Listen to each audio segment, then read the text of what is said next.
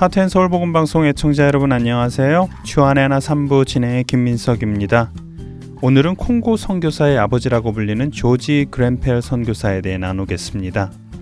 조지 그랜펠은 1849년 8월 영국 생크리그 코넬 끝쪽에 위치한 곳에서 목수의 아들로 태어났습니다. 그의 가족은 1852년 조지가 3살이 되었을 때 버밍엄으로 이사를 가게 되고 거기서 조지와 그의 형은 한 침례교회에 참석하기 시작하지요. 어린 시절을 그렇게 교회에서 보내던 조지는 15살이 되던 1864년에 한 부흥회에 참석하였다가 예수님을 인격적으로 만나는 경험을 하고 드디어 예수님을 구주로 받아들이게 됩니다. 그날 조지는 어두운 세상의 빛으로 오신 예수님을 만나 감격합니다. 어둠 속에 있던 자신을 빛의 자녀가 되게 하신 것에 너무나 감사하게 됩니다. 그리고 그 감사가 이어져 조지의 마음 속에는 아직 예수님의 빛이 전해지지 않아 여전히 어둠 속에 살고 있는 다른 나라의 사람들을 마음에 품게 됩니다. 선교의 마음을 품은 조지는 우간다에서 선교를 하던 맥케이 선교사나 아프리카 원주민 선교를 하던 데이비드 리빙스턴의 책을 보면서 선교사로서의 꿈을 준비해 나가지요. 당시 그는 집안의 생계를 위해 학교를 그만두고 대형 기기 공장의 견습생을 하고 있었는데요. 그만 안타깝게도 일을 하다가 한쪽 눈을 잃게 되는 사고를 당합니다. 하지만 조지는 낙심하지 않았습니다. 오히려 그는 하나님께서 자신의 모든 길을 인도하신다는 확신을 하며 그가 다니는 교회를 더욱 열정적으로 섬기기 시작합니다. 주일 아침이면 아침 기도회를 참석하는 것을 시작으로 하루 종일을 교회에 필요한 부분을 찾아 섬겼지요. 그리고 다음 날 월요일 아침에는 목사님 집을 방문하여 성경 공부도 이어갑니다. 첫 찬양 들으시고 조지 그랜펠 선교사의 이야기 계속 이어나가겠습니다.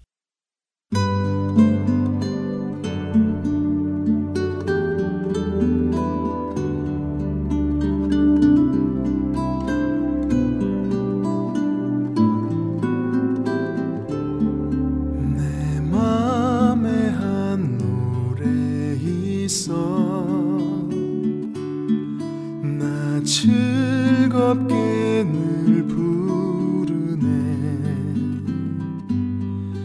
이 노래를 부를 때에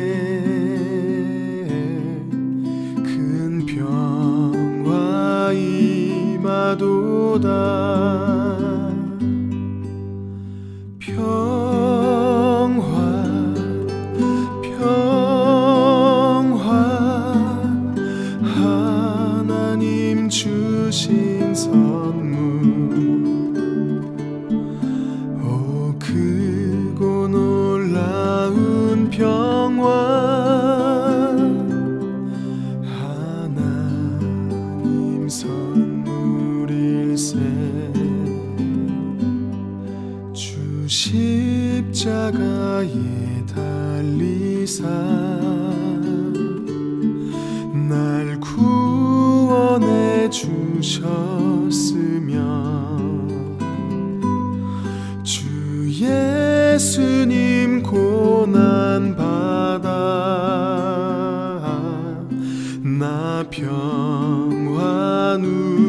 평화누리도다. 평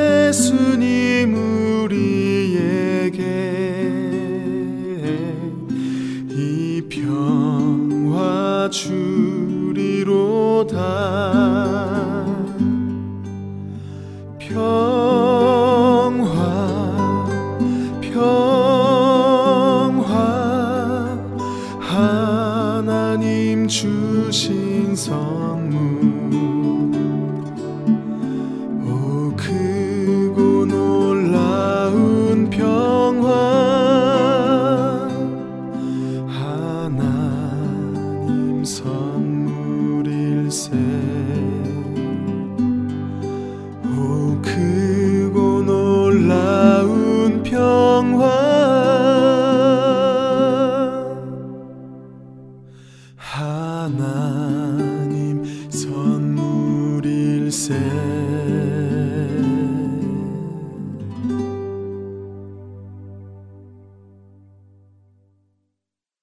한쪽 눈의 시력을 잃었지만 더욱 열심히 교회를 섬기던 조지.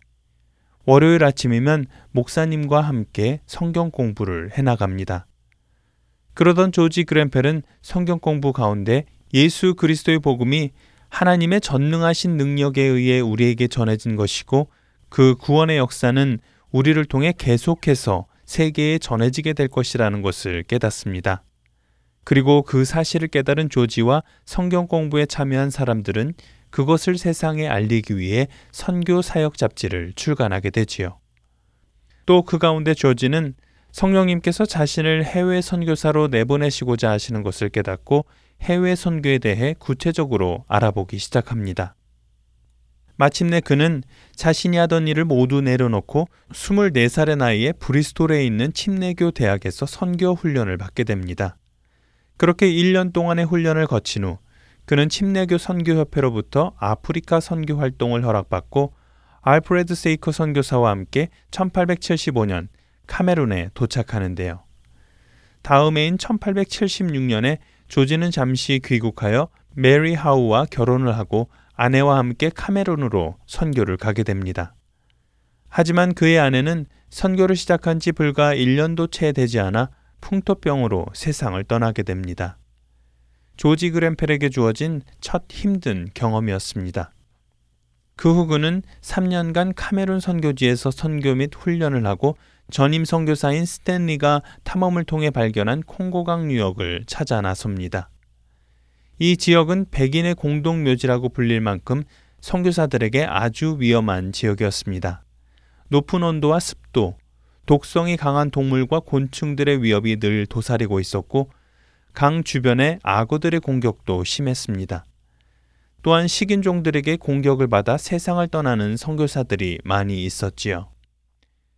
이곳에서 선교를 하는 선교사 4명 중 1명만이 살아남을 수 있다고 말이 나올 정도로 콩고는 위험한 곳이었습니다. 당시 선교사들은 작은 배를 이용하여 큰 강을 따라 선교를 다녔습니다. 강의 사이즈에 비해 터무니없이 작은 배는 실용적이지 못했지요. 악어의 공격에도 쉽게 목숨을 잃었습니다. 이런 즈음에 하나님께서는 영국의 한 사람에게 콩고 지역에 대한 마음을 심어주셨고 그 사람으로 하여금 당시 돈 4천 파운드를 콩고 지역 선교에 후원하게 하셨습니다. 당시 이 돈의 가치가 어느 정도였는가 하면 이 돈으로 콩고 선교사들이 영국에서 증기선에 필요한 부품과 기술자들을 데리고 와 콩고에서 직접 증기선을 제작할 수 있을 만큼이었습니다. 그리고 드디어 증기선이 강에 띄어지지요. 이 일로 인해 조지 그랜펠의 선교에 활기가 붙게 됩니다.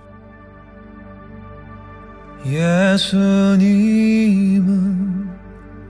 누구신가? 우는 자의 위로와 없는 자의 풍성이며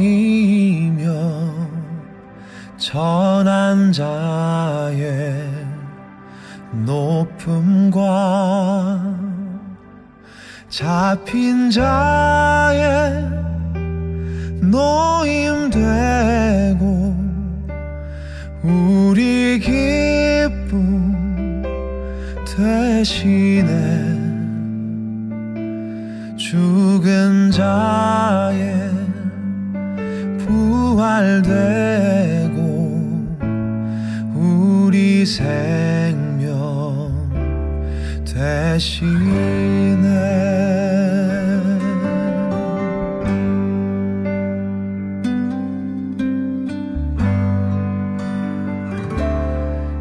예수님은 누구신가?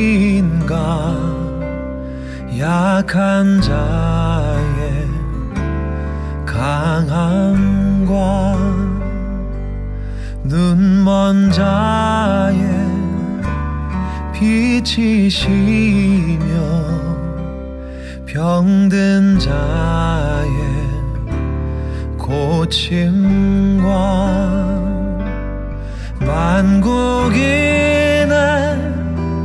구주시며 모든 왕의 왕이요. 심판하신 주님 되고 우리 영광 대신에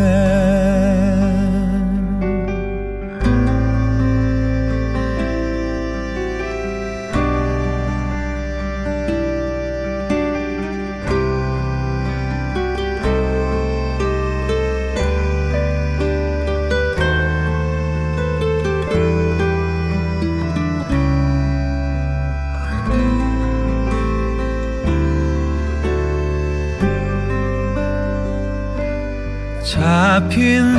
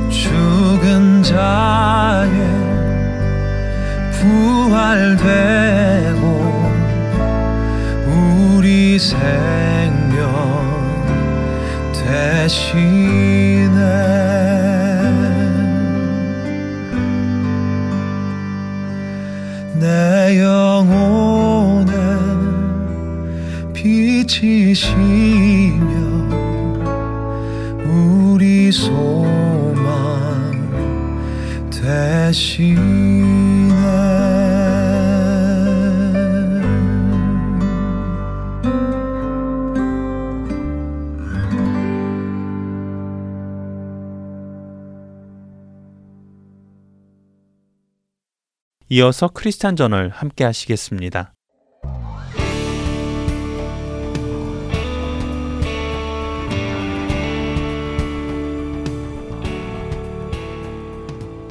여러분 안녕하십니까? 크리스찬 저널 최승진입니다.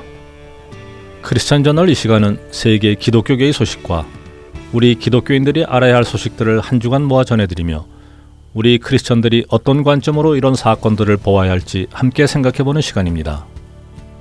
먼저 뉴스를 전해드리겠습니다. 낙태 문제와 관련하여 미국 사회의 분열이 가속화되고 있다고 미국 크리스천 포스트가 퓨 리서치 센터 보고서를 인용하여 보도했습니다. 보도에 의하면 백인 복음주의자들은 낙태를 강력히 반대하고 있지만 종교가 없는 이들은 낙태가 반드시 합법화돼야 한다고 주장하고 있다는 것입니다. 이번 보고서에는 백인 복음주의자들의 70%가 낙태에 반대하며 기독교 신앙이 없는 사람들은 80%가 낙태에 찬성하는 것으로 보고되었습니다. 특히 이번 보고서에는 정당별 낙태 찬반 의견도 보고가 되었는데 공화당은 65%가 낙태에 반대했으며 민주당은 75%가 낙태에 찬성하는 것으로 밝혀졌습니다. 다음 뉴스입니다. 이 시대 최고의 영성가로 불리는 유진 피터슨 목사가 한 뉴스와의 인터뷰에서 만약 오늘날 목회를 하고 있다면 신앙 좋은 크리스천 동성 커플이 주례를 부탁했을 때 들어줄 것이냐 하는 질문에 해주겠다라고 대답하여 논란이 되고 있습니다.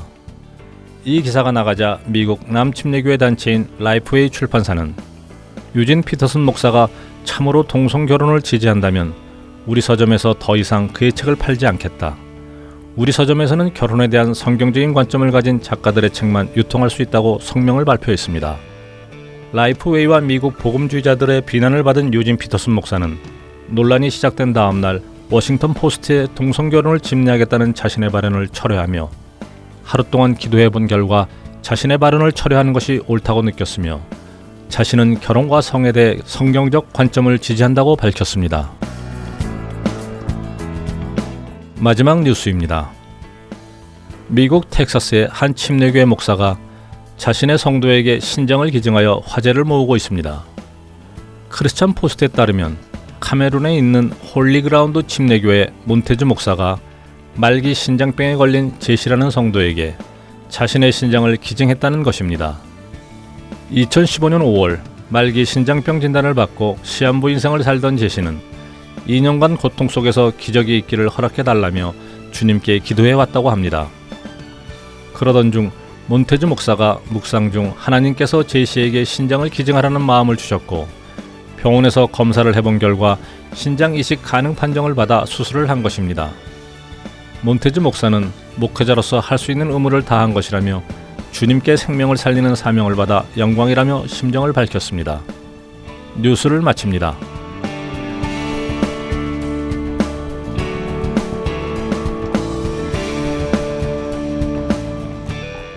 유진 피터슨 목사는 이 시대 최고의 영성가로 목회자들의 목회자라는 별명을 가진 목회자입니다.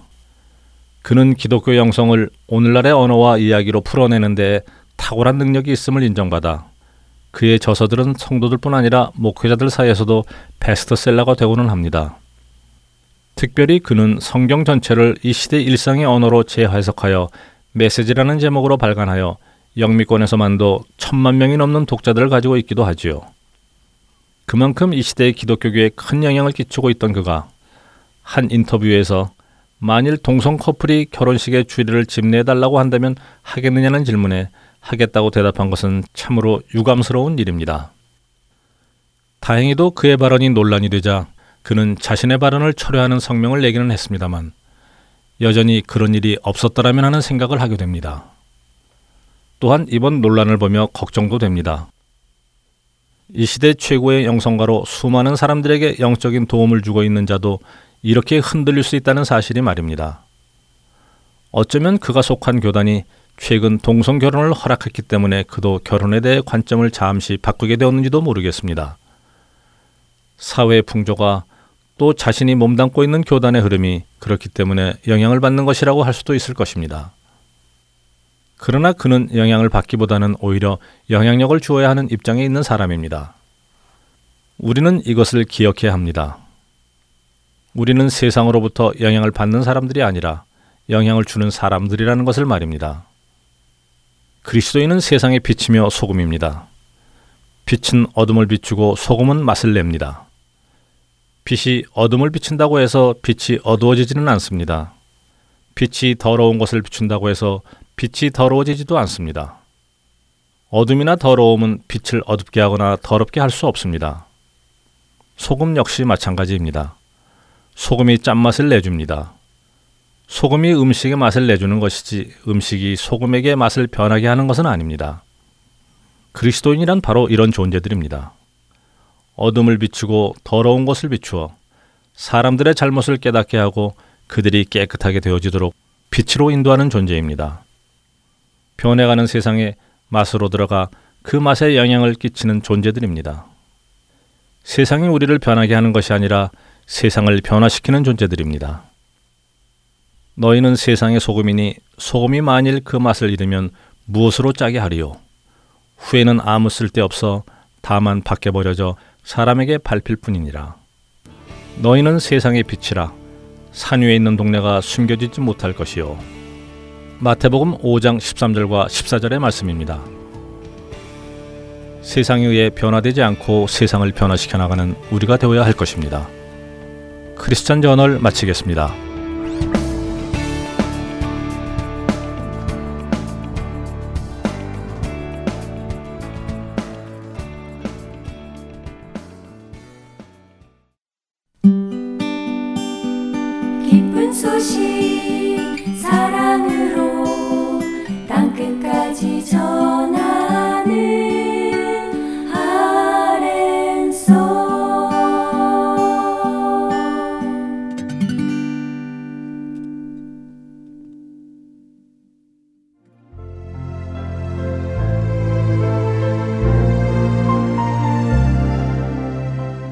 안녕하세요. 저는 뉴저지에 사는 애청자이며 봉사자인 권현숙입니다. 하나님께서 저를 하나님의 훈련 과정에 넣으시고 연단하실 때 제가 인생의 어두운 터널을 힘겹게 눈물로 걷고 있을 때 하나님께서는 복음 방송을 통해 하나님의 뜻을 말씀해 주셨고 위로해 주셨고 저를 다시 일으키셨습니다. 이 귀한 복음 전파 사역은 누군가의 기도와 후원 그리고 봉사로 이루어집니다. 저도 이제는 그 누군가가 되고 싶습니다. 기도와 후원 그리고 봉사로 이루어지는 복음 방송 사역에 동참하시고 싶으신 분은 전화번호 602-866-8999로 연락 주시기 바랍니다.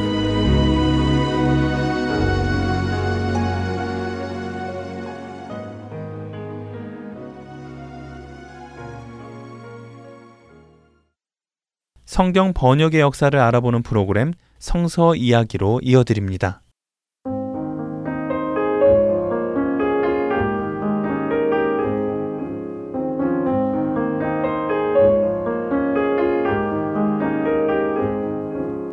애청자 여러분 안녕하세요. 성경의 보존과 번역의 역사를 알아가는 시간 성서 이야기 진행의 최소영입니다.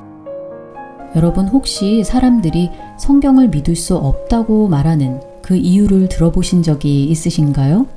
믿지 않는 분들로부터 나는 이러이러한 이유로 성경을 믿을 수 없어 라고 하는 말을 들어본 적이 있으실 것 같은데요.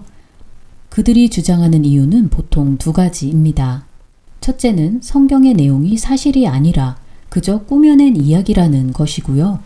두 번째는 성경이 오랜 세월 동안 전해 내려오면서 그 내용이 변질되고 기독교에 유리한 쪽으로 고쳐 썼을 것이라는 주장입니다. 물론 하나님을 믿는 믿음이 없이는 성경을 진리의 말씀으로 받아들일 수 없을 것입니다. 그러나 성경 사본에 대한 연구와 고고학적 발견을 통해서도 성경이 정확하게 기록된 역사적 사실임을 확인하게 되지요. 성경이 오랜 세월을 거쳐 전해지면서 내용이 변질되고 편리한 대로 고쳐졌을 것이라는 추측은 이미 지난 시간을 통하여 사실이 아님을 확인할 수 있었지요. 주전 100년경에 기록된 것으로 보이는 사해사본과 주후 900년경에 기록된 마소라 사본을 비교한 결과 천년의 시간차를 둔 두 사본이 거의 일치했다고 말씀드렸습니다. 이것을 통해 구약 성경 사본이 얼마나 정확하게 필사되고 보존되었는지 확인할 수 있었지요. 또한 신약 성경은 그 사본의 수가 수천 개나 남아 있으며 원본과 또 가장 오래된 사본 간의 시간차가 적어서 그 정확성에 대해 의심할 여지가 없다고 말씀드렸습니다. 신구약 성경은 아주 오랜 역사를 통해 전해져 왔지만 그 내용이 임의로 바뀌거나 변질되지 않았다는 것이지요. 뿐만 아니라 성경의 역사적 기록들이 꾸며낸 이야기가 아닌 사실이라는 것을 뒷받침하는 여러 고고학적 증거들이 계속해서 발견되고 있는데요. 오늘은 이러한 성경의 고고학적 증거들을 몇 가지 살펴보도록 하겠습니다. 그중 먼저 에블라 문서를 들 수 있는데요. 1930년경과 1970년경에 메소포타미아의 고대 도시인 마리, 누지, 에블라 등을 발굴하면서 그곳에서 많은 유물을 보유한 서고들을 발견하였습니다. 여기서 발굴된 점토로 된 고대 문서들은 창세기의 족장시대 추정 연대와 거의 일치하며 족장시대의 사회상을 유추하여 성경 본문을 조명하는데 도움이 되었는데요. 특히 주전 2300년경의 것으로 보이는 에블라 문서에는 창세기에 나오는 족장들의 이름과 창세기 14장에 나오는 소돔과 고모라 등의 지명이 언급되어 있다고 합니다. 이 지명들은 성경 이외의 다른 문서에서 찾아볼 수 없었던 이유로 여러 학자들은 소돔과 고모라에 관련된 성경의 기록이 꾸며낸 것이라고 주장했었습니다. 그러나 에블라 문서의 발견으로 소돔과 고모라는 실제 존재했던 지명임을 입증하게 된 것이지요. 또한 성경에 나오는 헷 족속에 대한 기록이 다른 근동 지역의 문서에는 나오지 않는다는 이유로 이 역시 성경 속 전설로 여기는 사람들도 있었습니다. 그러나 터키의 보아즈코이라는 곳에서 해쪽 속의 도시와 기록들이 발굴되어 다시 한번 성경의 기록이 틀림없음을 확인하게 되었지요. 이뿐 아니라 요나서에 나오는 아수르의 수도 니느웨도 아무 흔적을 찾을 수 없었기에 아수르 제국과 니느웨에 관련된 성경의 내용을 꾸며낸 이야기라고 주장하는 학자들도 있었습니다. 그러나 1846년 니느웨의 유적이 발굴되면서 성경에 나오는 아수르와 니느웨가 정말 존재했음을 확인하게 됩니다. 이 니느웨는 큰 물의 범람으로 수장된 채 묻혀 있다가 고고하게 발굴로 그 모습을 드러내게 되었는데요. 이것은 범람하는 물로 니느웨를 진멸할 것이라는 나훔서의 예언이 그대로 성취되었음을 증거하고 있는 것이지요. 성경의 고고학적 증거가 되는 또 다른 예로 다니엘서에 나오는 벨사살 왕에 대한 기록이 담긴 점토판의 발견을 들 수 있는데요. 다니엘 5장에서는 바벨론의 마지막 왕으로 벨사살이 나옵니다. 그러나 기록된 역사에 따르면 바벨론의 마지막 왕은 나보니두스였기에 벨사살 왕에 대한 성경의 기록을 지어낸 이야기로 보는 학자들이 있었습니다. 하지만 후에 바벨론의 유적지에서 점토판이 발견되었는데 여기에는 벨사살이 나보니두스 왕의 장남으로서 그의 아버지 나보니두스와 공동으로 통치했다는 내용이 기록되어 있었습니다. 이를 통해 다니엘서 5장에 대한 의문점도 해결하게 된 것이지요. 성경의 내용이 역사적으로 사실임을 증거하는 고고학적 발견의 예는 이뿐 아니라 더 많이 있으며 지금도 계속 발견되고 있습니다. 물론 이러한 고고학적 증거는 부분적인 것이고 이런 증거만 가지고 성경 전체가 진리라고 증명하려는 것은 아닙니다. 하지만 이러한 발견을 통해 성경이 꾸며낸 이야기가 아니라 정확한 역사의 기록이라는 것을 다시 한번 확인시켜 주는 것이지요. 이스라엘 고고학의 권위자로 알려진 넬슨 글루에쿠 박사는 이렇게 말했습니다. 사실 지금까지의 고고학적 발견이 성경과 일치하지 않았던 적은 단 한 번도 없었습니다. 지금까지 찾아낸 수십 가지의 고고학적 발굴들은 한결같이 성경의 역사 기록들이 개괄적으로나 세부적으로나 아주 정확하다는 것을 증거하고 있습니다. 게다가 성경의 내용을 자세히 연구함으로 인하여 종종 놀라운 고고학의 발견들이 이루어졌습니다. 라고요. 오늘 함께 나눈 이런 증거들을 보며 여러분들은 어떤 생각이 드시나요? 성경의 정확한 역사성을 입증하는 많은 발견들이 있구나 하고 감탄하시는 분들도 계실 것이고, 아무리 이런 증거가 있다고 믿지 않는 자들이 믿게 될까 하는 생각이 드는 분들도 계실 것입니다. 그런데 이러한 증거들을 통해 예수님을 만나게 된 사람들도 있습니다. 그 한 예로 리 스트로벨이라는 분을 들 수 있는데요. 얼마 전 이분의 간증을 담은 책 The Case for Christ가 영화로도 만들어져 개봉되었지요. 이분은 저널리스트이며 철저한 무신자로서 예수님의 부활이 거짓임을 증명하기 위해 교수, 의사, 역사가 등등 많은 전문가들을 찾아다니며 증거를 수집하기 시작했습니다. 무려 2년 동안 예수님의 부활이 거짓임을 증명하기 위해 취재를 하고 증거를 수집하다가 결국 예수님의 죽으심과 부활하심이 사실임을 오히려 깨닫게 되었고 그 사실이 부정할 수 없는 사실이라는 것을 깨닫게 되었지요.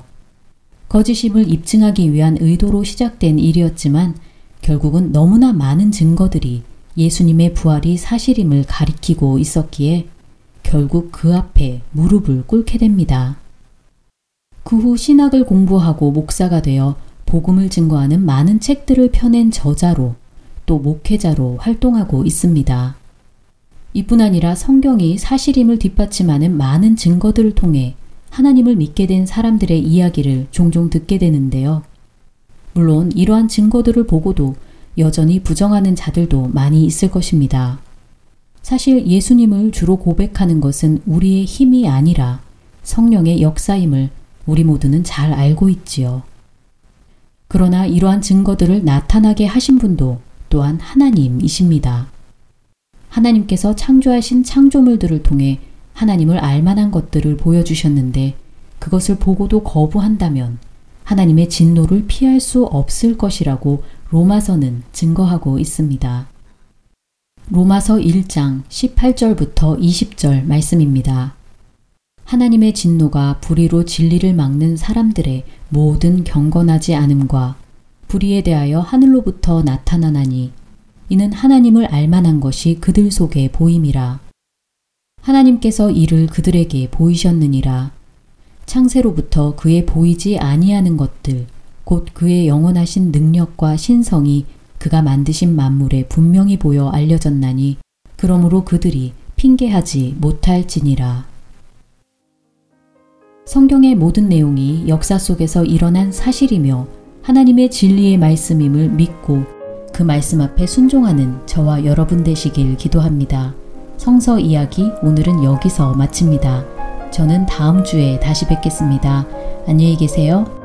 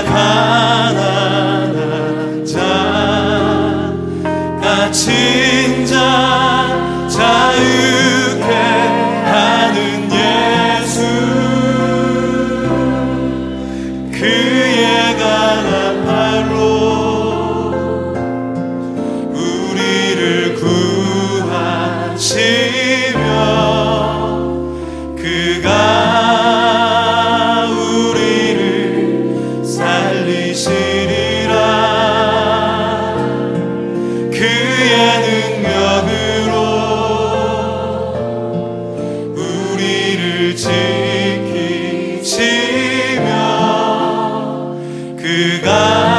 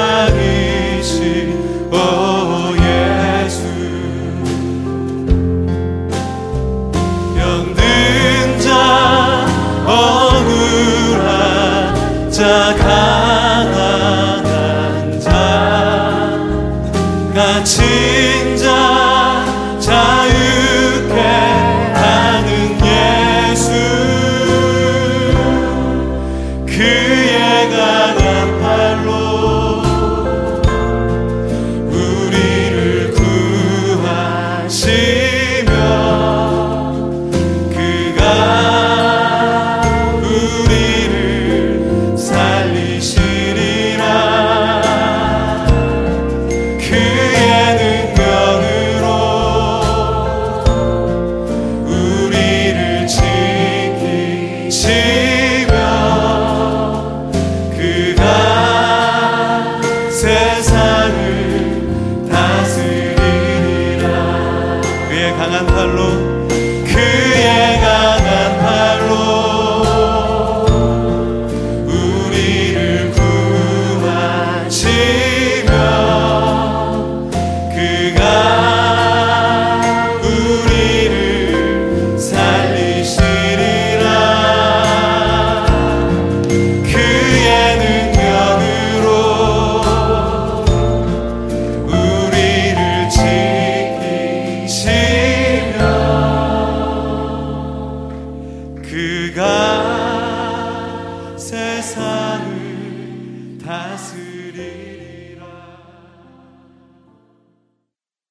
한국 극동방송에서 제공하는 성경의 파노라마 시간입니다. 오늘은 진리 안에서 사랑이라는 제목으로 나눠주십니다.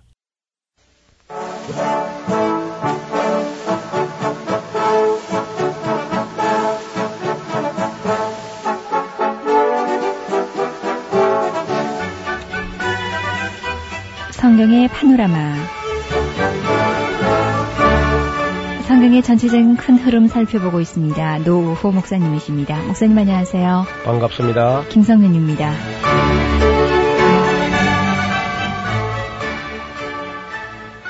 네, 오늘 이제 우리 요한 1서로 들어가겠습니다.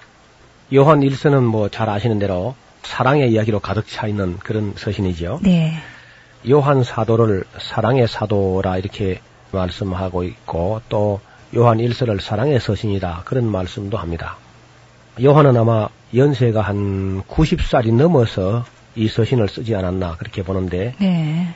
지금까지 우리는 너무 믿음으로 구원받는 그 쪽에만 하다 보니까 사랑에 관한 이야기 그리고 요한에 관한 이야기를 너무 잘 모르고 있고 요한 복음만 좀 이렇게 알고 요한 1서를 참 중요한 서신인데 역시 또 별로 뭐 누가 이 요한 1서를 중시 안 하고 있는 건데 사실 이게 굉장히 중요해요. 왜냐하면은 신앙이라는 것이 혼자의 무슨 신념이나 사상이 아니고 이것은 관계거든요. 네. 우리의 신앙은 하나님과 우리 사이의 관계인데 이 관계에 있어서 가장 소중한 것은 사랑이거든 사랑. 이제 믿음으로 그 관계가 시작이 될 겁니다. 신뢰로. 상호 신뢰가 싹틀 때에 신뢰가 구축되어야만 관계가 시작이 되는데 그 관계가 지속되는 것은 소망이죠. 관계가 꾸준히 지속되려면 서로 믿고 바라야 아무것도 너에게는 그저 기대할 게 없다. 당신에게는 아무것도 바랄 수 없다. 그러면 아마 관계는 깨지고 말 거예요. 네. 그래서 믿음과 함께 신뢰와 함께 소망 서로 모든 것을 바라며 모든 것을 견디며 이렇게 바라보는 것으로 소망을 가지는 것 참 중요합니다. 오늘 우리가 완전하지 못하다 할지라도 또 내일을 바라보면 소망이 아주 중요하죠. 그러나 소망만 가지고는 안 되고 역시 그 관계의 완성은 사랑이라고 볼 수 있습니다. 창세기 3장에서 하나님과 인간 관계가 그 불신앙으로 말미암아서 깨지는 장면이 나옵니다. 그 선악을 알게 안 나무 실과를 따먹고 하나님과의 관계 속에 죄라는 개념이 들어오면서 아주 이걸 어렵게 합니다. 그래서 이 관계를 깨뜨리는 게 바로 죄죠, 죄. 교제를 회복시키는 것은 믿음이고 교제를 완성시키는 것은 사랑이라고 할 수 있습니다. 자, 그렇다면은 우리가 쭉 달려왔는데 어디를 바라보고 달려왔냐면은 바로 이 요한 1서의 사랑의 교제, 하나님과의 코이노니아가 다시 완전히 회복되는 바로 여기를 보고 달려왔다고 할 수 있습니다. 네. 그래서 그렇게 중요한 게 요한 일서군요. 그렇죠. 만약에 우리가 교회나 가정이나 천국이 말이죠. 사랑의 교제가 이루어지지 않는다면은 그게 무슨 가정도 아니죠. 그건 교회라고도 할 수 없고요. 또 천국도 만약에 사랑의 교제가 없다면은 그 갈 필요가 뭐 있겠습니까?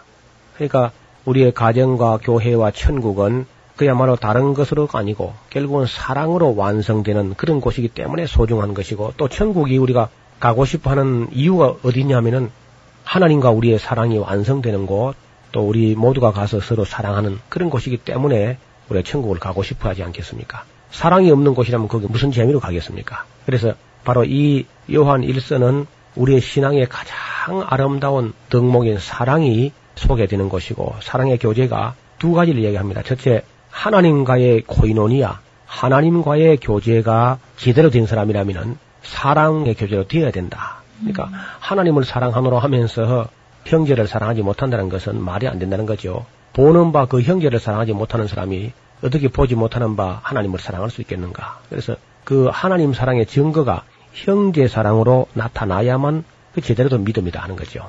이 바울도 할례나 무할례 그 다 아무것도 아니고 가장 중요한 것은 사랑으로 역사하는 믿음. 믿음을 가지고 있때 사랑이 있는 믿음, 사랑으로 역사하는 믿음이야말로 그 진짜 믿음이다. 그렇게 이야기를 합니다.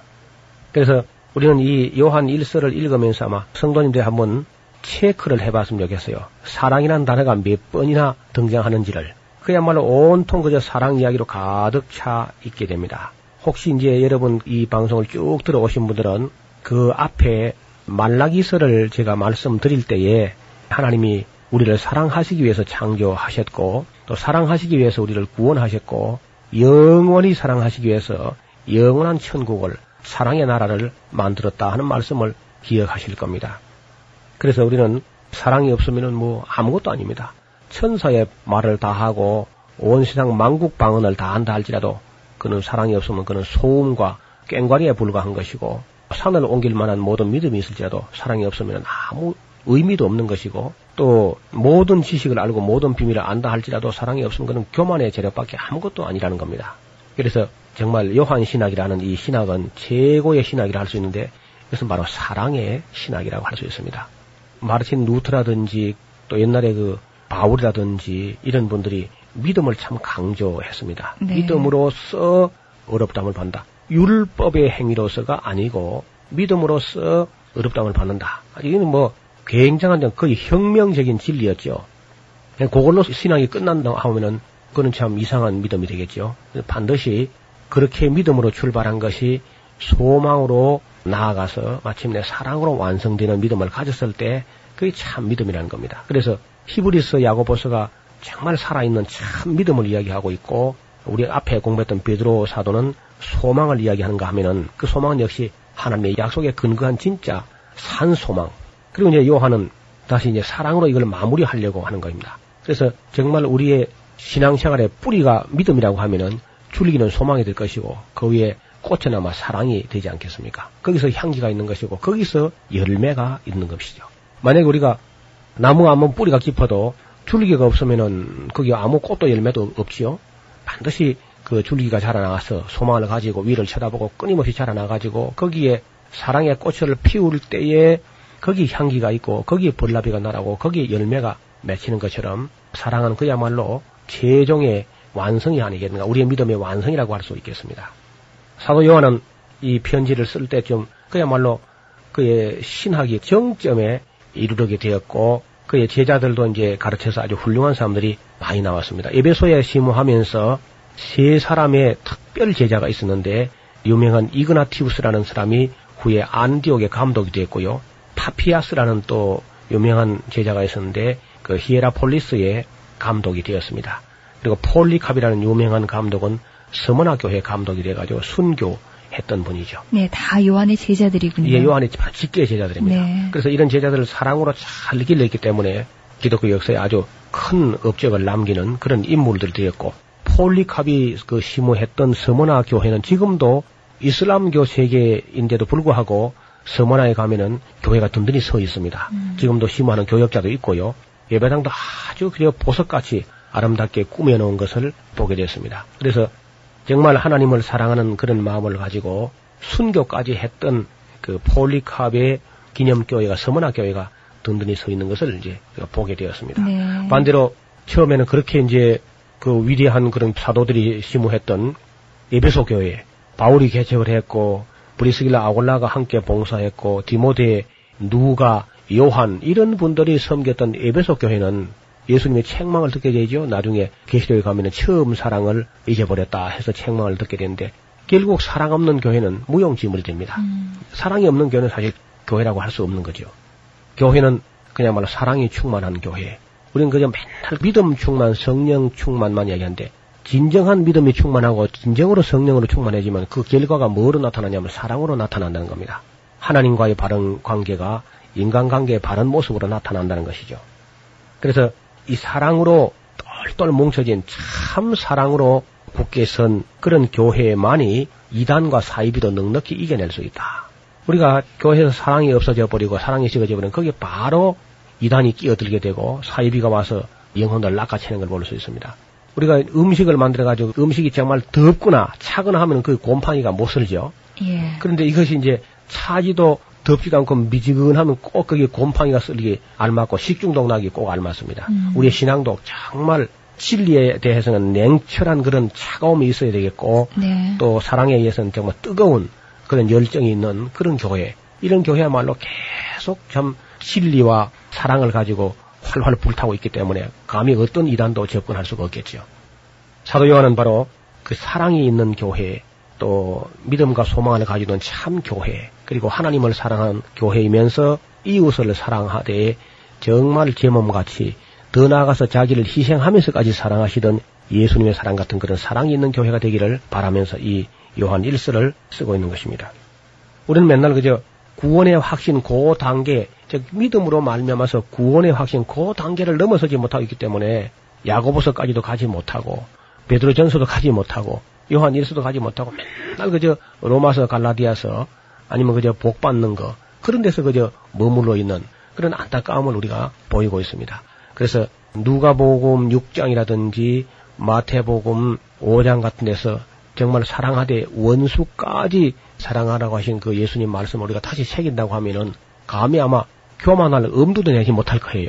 우리가 최고의 경지가 사랑의 경지라는 것은 베드로도 이야기했습니다. 믿음의 덕을 덕의 지식을 지식의 절제를 절제의 인내를 인내의 경건을 경건의 형제의 우애를 형제의 우애에 사랑을 하되 형제의 우애뿐 아니고 이웃 사랑을 넘어서 불신자 원수까지도 사랑하는 그 사랑의 세계까지를 이야기하고 있는 겁니다. 그래서 우리가 만약에 요한 1서가 지시하는 바 이 참 사랑을 이루지 못한다고 하면은 우리는 아직 여전히 어린 나이에 불과한 것이고 아주 이기적인 데 머물러 있다고 할 수 있습니다. 그래서 장성한 사람의 분량은 바로 요한 1세에는 이 사랑이 온전히 되어서 하나님을 사랑하는 그 사랑으로 또한 이웃을 사랑하고 더 나아가서 이웃을 넘어서 원수까지 사랑하는 그런 사랑의 훈련이 필요한 줄로 믿습니다. 오늘 여기까지만 하겠습니다. 감사합니다. 성경의 파노라마 지금까지 노우호 목사님이셨습니다. 목사님 고맙습니다. 감사합니다. 김성윤이었습니다.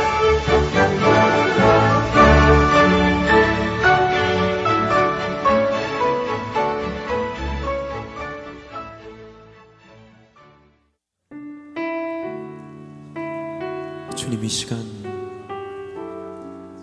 주님의 십자가를 묵상합니다. 수많은 사람들이 우리 앞에 있지만 그 모든 것을 다 내려놓고 오직 나 혼자를 위해서 죽으신 우리 예수님 당신을 보기를 원합니다. 주 달려 죽으신 십자가 우리가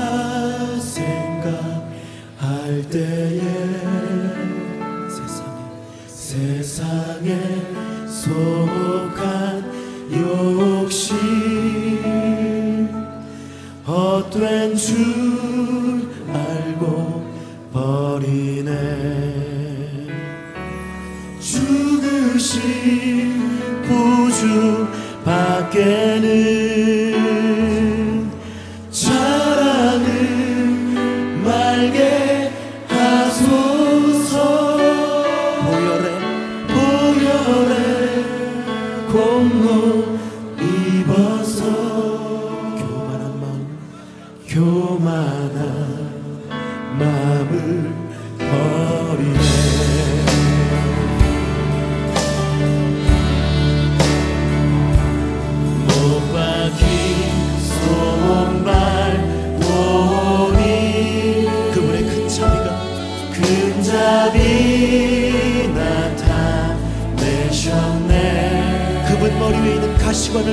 내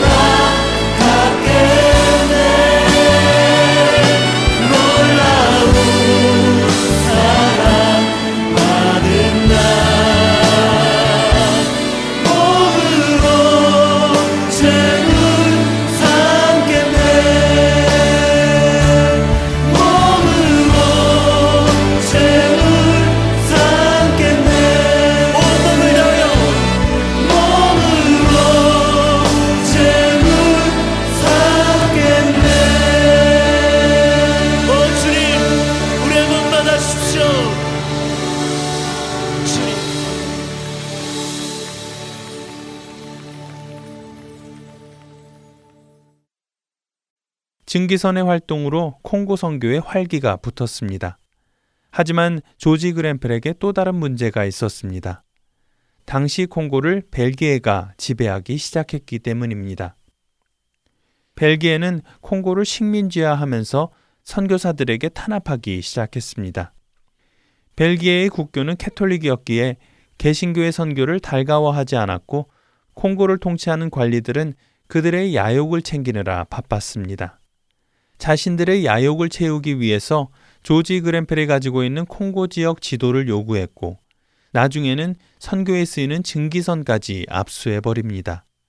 뿐만 아니라 벨기에는 고아들을 섬기기 위해 개신교가 세운 선교 학교까지 압수 통보를 보내게 되는데요. 벨기에는 캐톨릭 국가라서 고아들을 캐톨릭 교회가 아닌 다른 어떤 보호하에 둘 수 없다는 이유에서였습니다. 하지만 벨기에의 엄청난 방해와 어려운 환경 속에서도 조지 그램펠은 세상을 떠나는 날까지 선교를 멈추지 않았고 노예처럼 부림당하는 현지 주민들 앞에 서서 벨기에 지배계층에게 항거합니다. 그리고 그런 글을 통해 불가능해 보이던 복음 전파의 열매가 하나 둘 보이기 시작합니다. 1902년 그가 쓴 편지에는 이런 말이 있습니다. 이곳 볼로보에서는 지금 한창 복음이 성공적으로 전해지고 있습니다. 그전에는 비록 우리가 짧은 안목을 가지고 있어서 예측할 수 없었지만 복음을 받아들이는 사람들과 영적 성장이 계속해서 일어나고 있습니다. 우리가 복음을 전할 때 사람들이 들으려 하지도 않더니 요즘은 많은 사람들이 말씀을 주의를 기울여 듣고 있으며 말씀을 듣기 위해 사람들이 몰려들고 있습니다. 그리고 여러 사람들이 주 예수를 구주로 받아들이고 신앙을 고백하였습니다. 앞으로는 더 많은 사람들이 빛 대신 예수님을 믿는 날이 오리라 예상됩니다. 이제는 성도들이 많이 늘어나서 예배당의 건축이 불가피하게 되었습니다. 20년 전만 해도 지금 이곳은 칼과 창으로 위협받으며 쫓겨나던 곳인데 이제 그들이 먼저 주 예수 이름을 높이는 찬송을 부르며 우리를 환영합니다. 조지 그램펠 선교사의 선교는 벨기에 정부의 방해에도 불구하고 퍼지게 되어 콩고 인구의 20%가 예수님을 믿게 만들었지요. 평생을 콩고 지역의 복음화를 위해 노력하던 그는 1906년 열병을 얻고 얼마 후 하나님의 부르심을 받습니다. 조지 그램펠 선교사의 삶을 보면 복음을 전해받은 우리가 어떠한 심정으로 복음을 전해야 하는지를 알 수 있을 것 같습니다. 귀한 자신의 시력을 잃게 되더라도, 귀한 자신의 배우자를 잃게 되더라도, 그보다 더 귀한 예수님을 전하는 것, 생명을 전하는 것이 곧 우리가 해야 하는 일인 것입니다. 복음의 빚진 자답게 그 빛을 갚아나가는 우리가 되기를 바랍니다. 구성과 진행의 김민석이었습니다. 여러분 안녕히 계세요.